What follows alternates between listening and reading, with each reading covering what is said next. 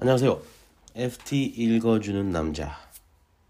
2023년 2월 22일.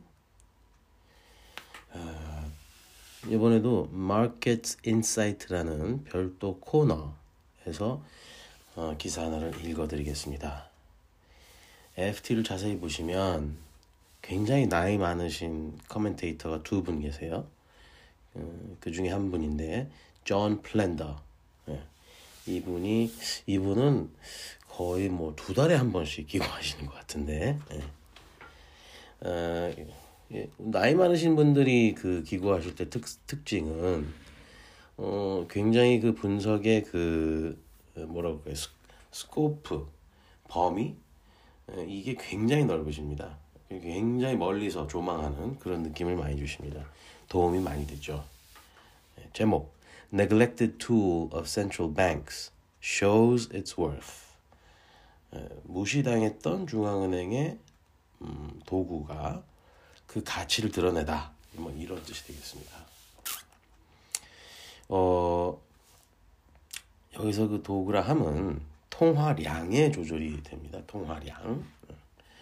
그리고 M2라는 지표가 되는 겁니다. 어, 어, 그 이게 1, 2, 1, 2단계로 구성되어 있는데 BIS가 최근에 어떤 보고서를 어, 제출을 했고 어, 그에 따라서 어, M2 지표가 상당한 의미를 가질 수 있다. 어, 근데 우리는 뭐 M2가 원래 중요하다고 생각하고 있지 않았었나요? 근데 사실은 그렇지 않았었고 어, M2를 중요시 여기는 화폐주의, 모니터리즘은 상당히 음, 인기가 없, 없는 모델이었다. 라는 우리가 뭐 잘 몰랐던 어떤 전제를 하고 계시는 겁니다. 그래서 모니터리즘이 뭐 이렇게 약간 구닥다리 이론처럼 해가지고 잘 그 거론되지 않는데 결국 BIS의 최신 보고서에 따르면 어, 그 모델이 의미가 있고 우리가 주목해야 된다 이런 결론이 나오는 겁니다. 그래서 첫 번째, economists at the Bank for International Settlements have found a statistically and economically significant correlation across a range of countries between excess money growth in 2020 and average inflation in 2021 and 2022. 어, 2020년에 화폐량이 폭증한 나라 그리고 폭증 화폐량의 어, 증가 속도. 그리고 그 2021년과 2020년에 나타난 그 인플레이션의 어떤 규모.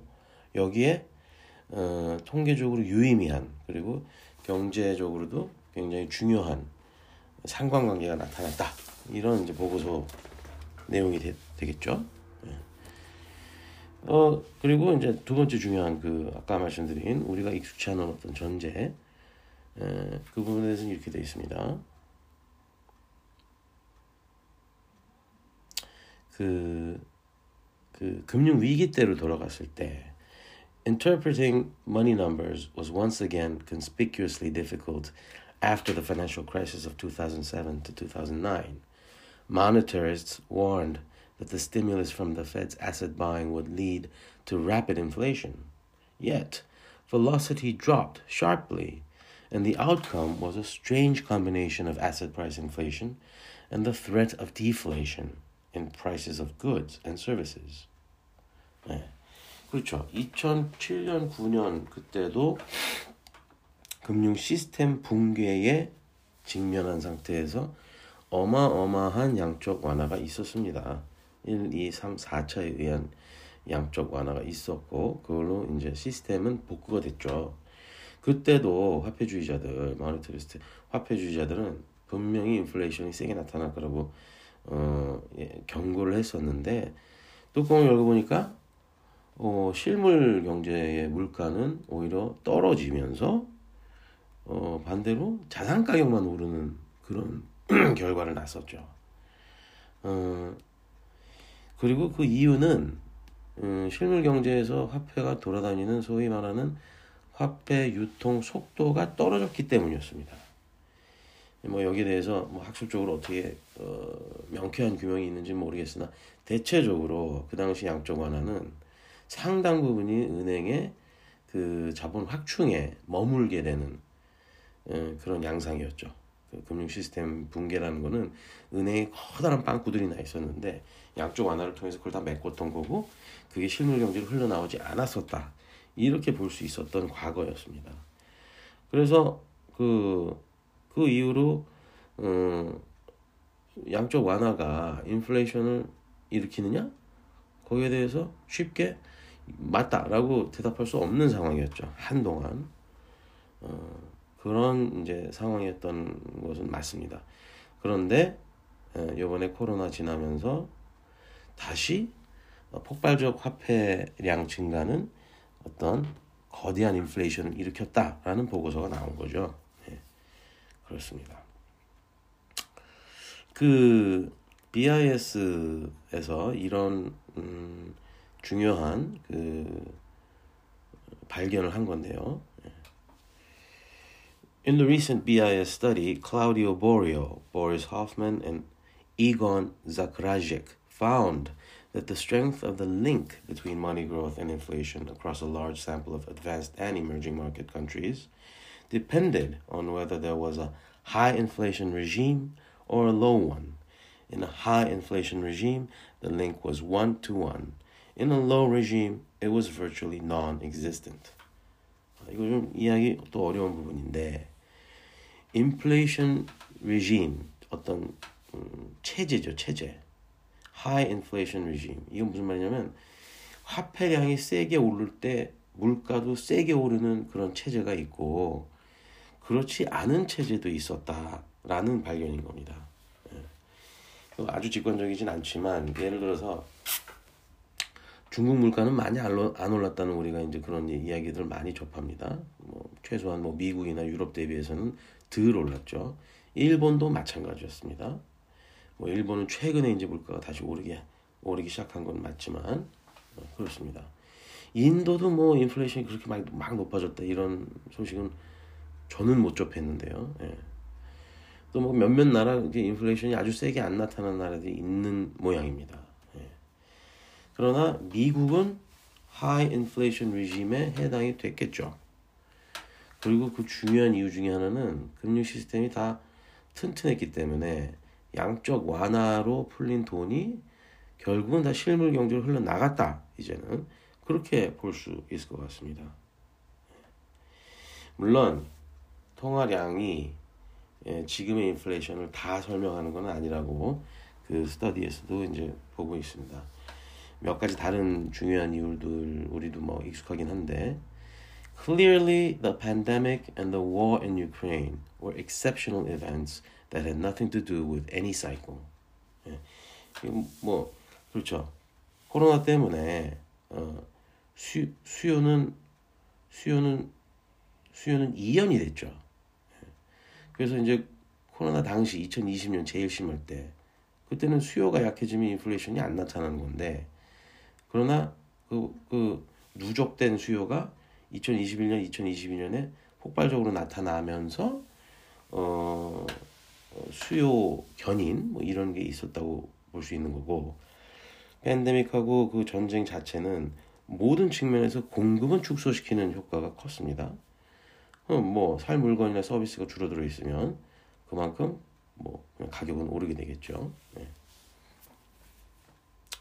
또 하나 좀 재미있는 건데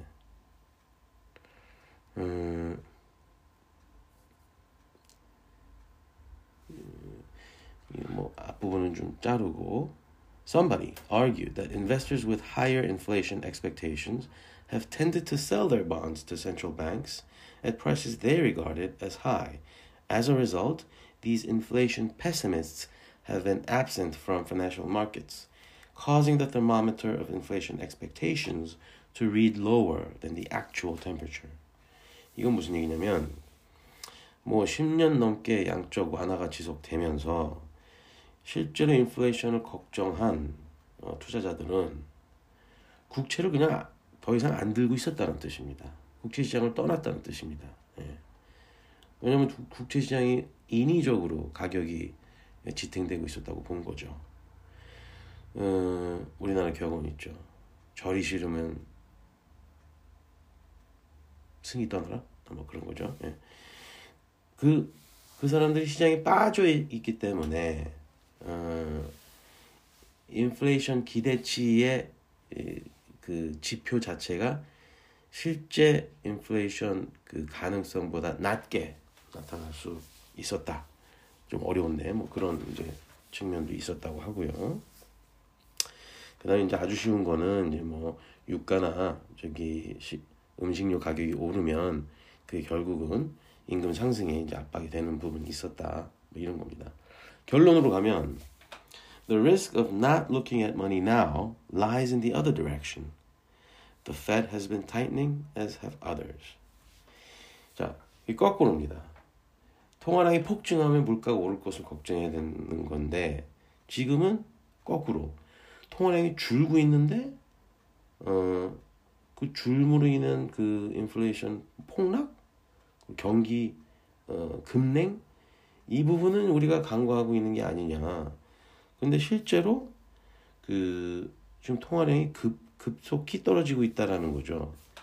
Steve Hanke and Caleb Hoffman of Johns Hopkins University said that by December last year, the three month annualized growth rate of broad money, M2, in the US had sunk to a stunning minus 5.4%, pushing the year on year growth rate into negative territory.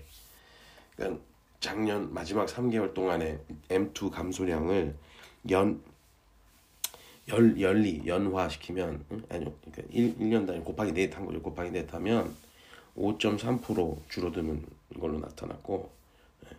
이거는 그래서 결과적으로 2021년 말 대비 2022년 말 M2는 감소했다. 이런 결론이 난 겁니다. 그래서 이 플랜더 C는 두 가지 어, 결론을 냅니다. One conclusion: the equity market is too sanguine about avoiding recession. 주식시장은 불황에 대해서 너무 안일하게 대처하고 있다. 너무 뭐 편안하게 대처하고 있다. Another, time for a rethink about money. 다른 결론은 화폐량에 대해서 우리가 다시 진작에 다시 한번 되돌아봐야 된다. 이런 결론인 겁니다. 저는 뭐 뭐 좀 뻔하지만 하나 더 추가하고 싶습니다. 인플레이션에 관해서 무슨 여러 가지 무슨 뭐 공급 차질 뭐 수요에 무슨 뭐 어쩌고저쩌고 하면서 어 그 쉽게 안 내려온다는 주장을 자꾸 합니다 시장에서 어 여러 분석가들이 통화량이 줄고 있으면 인플레이션은 반드시 내려온다 이런 결론도 내릴 수 있다라고 볼 수 있습니다. 다음에 뵙겠습니다.